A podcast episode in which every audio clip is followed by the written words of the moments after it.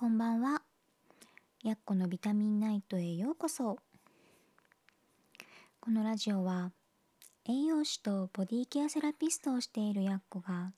体の中と外両面からきれいで健康になるために知っておきたい食事や生活のことを音声で心と体に嬉しい声のビタミンとしてお届けします。聞き流すだけできれいで健康になれる。ちょっとした健康雑学にも詳しくなれちゃう。そんなラジオを目指しています。できるだけわかりやすく、ゆるゆるっと配信していきますので、くつろぎタイムや夜寝る前のお供に聞いていただければ嬉しいです。さて、今日も一日お疲れ様でした。寝る前のひととき、ちょっとだけお付き合いくださいね。と今日はね、食事を変えるなら、まずは調味料からということをお話ししようと思います。と食事ってね、毎日のことだからね、こう何かいいものにしようっていうと結構ねじゃあ野菜をオーガニックのものにしようとかお肉とかねお魚をいいものにしようみたいにこう考える人がねすごく多いんですよね。でもそれよりもこうまずね毎回必ず使うと言っていい調味料から見直した方がとずっとコスパがいいし続けやすいんですよね。と無農薬とかねオーガニックの野菜あと果物っていうのはと昔よりもスーパーとかでのね取り扱いが増えたと言ってもまだまだこう何て言うかな作りたい料理に使う全部の種類をねそれで揃えるのってなかなか大変なんですよね。今はねネット通販で揃うと言ってもやっぱお値段もねものによってはスーパーで買う野菜の倍以上だったりするし毎回毎回ねやっぱりそういう野菜を揃えて作るのは大変なところがまだまだあります。ね、手に入りやすい野菜の種類っていうのも限られてくるので料理がねワンパターンになってしまったりとか、まあ、お値段的にもね続けにくくなったりする場合もやっぱあるんですね。なのでまずは調味料から入るのがおすすめなんです。それに絶対毎回何かしら使いますよね。で実はね調味料ってこう選んだ方がいいいわゆる本物の調味料とそうじゃない選ばない方がいいものっていうのがあってねでそれって毎日使うものなのでこう選び方によって大きな違いが生まれるんですよね。で本物の調味料っていうのは味がいいのはもちろん味をつけるだけじゃなくて体に必要な微量のミネラルを取るのに必要だったりとかあとは発酵食品の一種だったりしてこう腸内環境に良かったりってねこう味以外の付加価値っていうものがあるんですよ。でも調味料といってもねほんと幅広くいろいろあるんですけど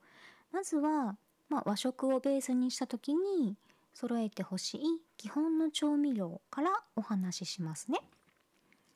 まあ、調味料といえば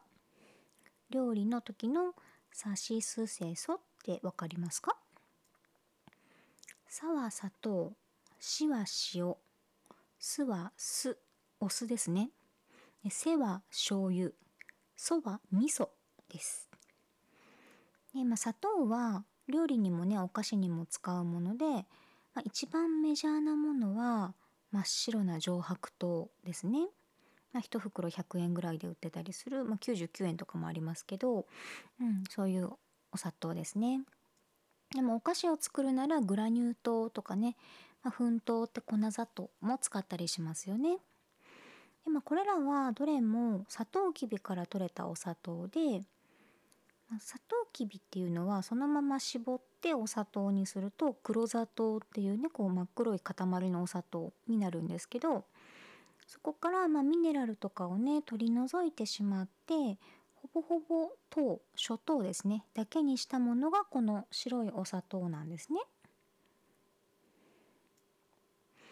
で黒砂糖はねコクがあるけどちょっと癖もあってねそこからただ純粋に甘いお砂糖を作るためにはミネラル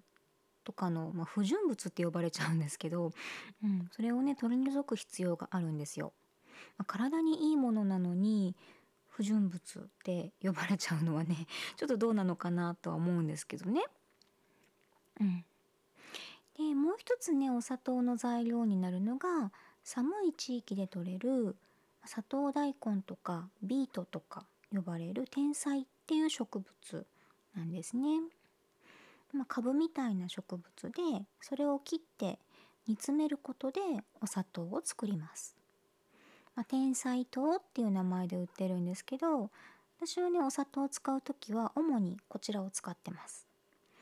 上白糖よりもねまろやかな甘さなので同じ量を使ってもねちょっと物足りないなっていう人もいるかもしれないんですけどとこの天才糖にはね腸内環境を整えてくれるオリゴ糖が含まれているのでお腹に優しいんですね。ので、えっとまあ、お砂糖だったら天才糖か、まあ、ものによっては黒砂糖を選ぶといいかなっていうふうに私は思ってます。うん、同じようにね塩にも種類がいろいろあるんですよ。で一番選んでほしくないのは食卓塩まあ、食卓塩っていう字なんですけどで書かれてる食品のねあの表示を見ると塩化ナトリウム99.9%って書いてあるものなんですね。うん、塩化ナトリウムがほぼほぼ100%なんですよ。ね。で逆に選んでほしいお塩っていうのは、まあ、海塩、まあ、海のほんと海水から取れた塩のことですね。とか岩塩など、まあ、ナトリウム以外のミネラルが含まれているものです。ともとねあの海にはねナトリウムだけじゃなくてマグネシウムとかねいろんなミネラルが含まれているんですけどそれをそのまま取り入れるのが体には一番バランスがいいんですね。でもまたそこから不純物を取り除いて塩化ナトリウム99.9%にしたりとか、まあ、ものによってはですね実はあの食塩っていうのは、まあ、化学合成されているものもあったりするのでとあんまり大きな声では言えないんですけど自然なものとはちょっと言いにくいものだったりもするんです。で高血圧の人の場合、まあ、あのナトリウムがね血圧を高くしてしまうからっていうことでと高血圧の予防にはナトリあのナトリウムを抑えたいから塩の量をね減らしてくださいねっていう場合があるんですけどこれはねあのただ単に塩の量を減らすんではなくて塩の中にねどんなミネラルがどれぐらい入っているかでそっちをちょっと考えてほしいなって思うんですね。同じ塩の量だとしてもまあ、海塩とか岩塩だとナトリウムの量っていうのは食卓塩よりも少ないんですよね。うん、だからそっちを選んだ方がいいっていうことにもなるんです。それに海塩とか岩塩っていうのは塩辛さがねマイルドなんですよ。でちょっと甘みも感じられたりする場合があってそのまま野菜につけて食べたりとかねお肉やお魚